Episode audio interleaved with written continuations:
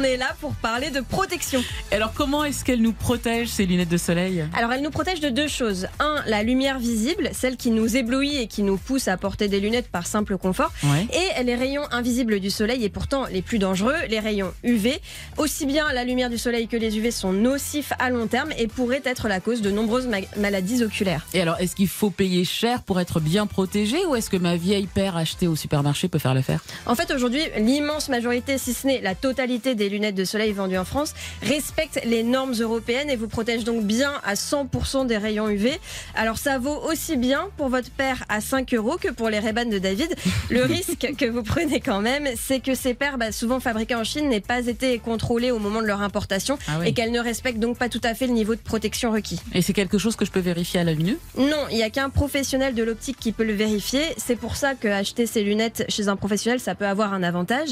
Et puis, il peut vous conseiller aussi des options, comme par exemple les verres polarisants euh, contre l'éblouissement, ou alors vous conseiller sur la teinte de verre à choisir. Ah oui. Brun pour les myopes, vert pour limiter la fatigue, gris pour conduire.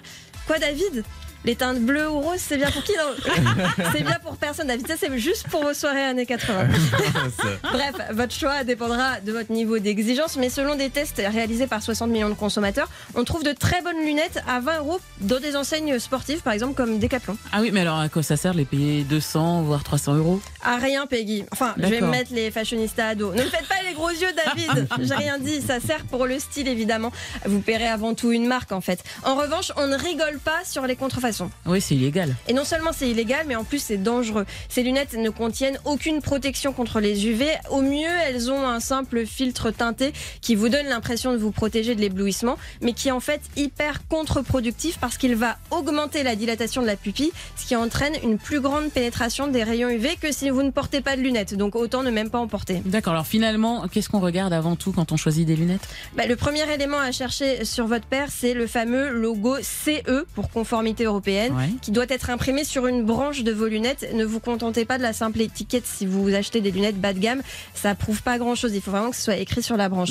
Le deuxième critère, c'est un peu comme pour les crèmes solaires d'ailleurs, l'indice de protection. Là, il va de 0 à 4, euh, mais oubliez tout de suite les indices 0, 1 et 2, ils protègent pas assez. En fait, le meilleur investissement que vous pouvez faire, ce sera une paire avec un indice 3, puisque c'est un indice qui absorbe entre 83 et 92% des rayons solaires, c'est satisfaisant. Mhm. Vous êtes sûr de pas être ébloui, d'être bien protégé des UV. C'est parfait pour la ville en plein été, pour la mer.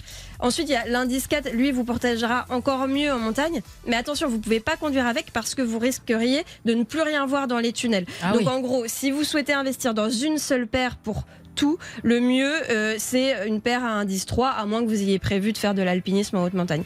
Et puis vous pouvez aussi prendre en compte le fait que plus la monture est large, plus elle couvre en fait vos yeux, mieux vous serez protégé.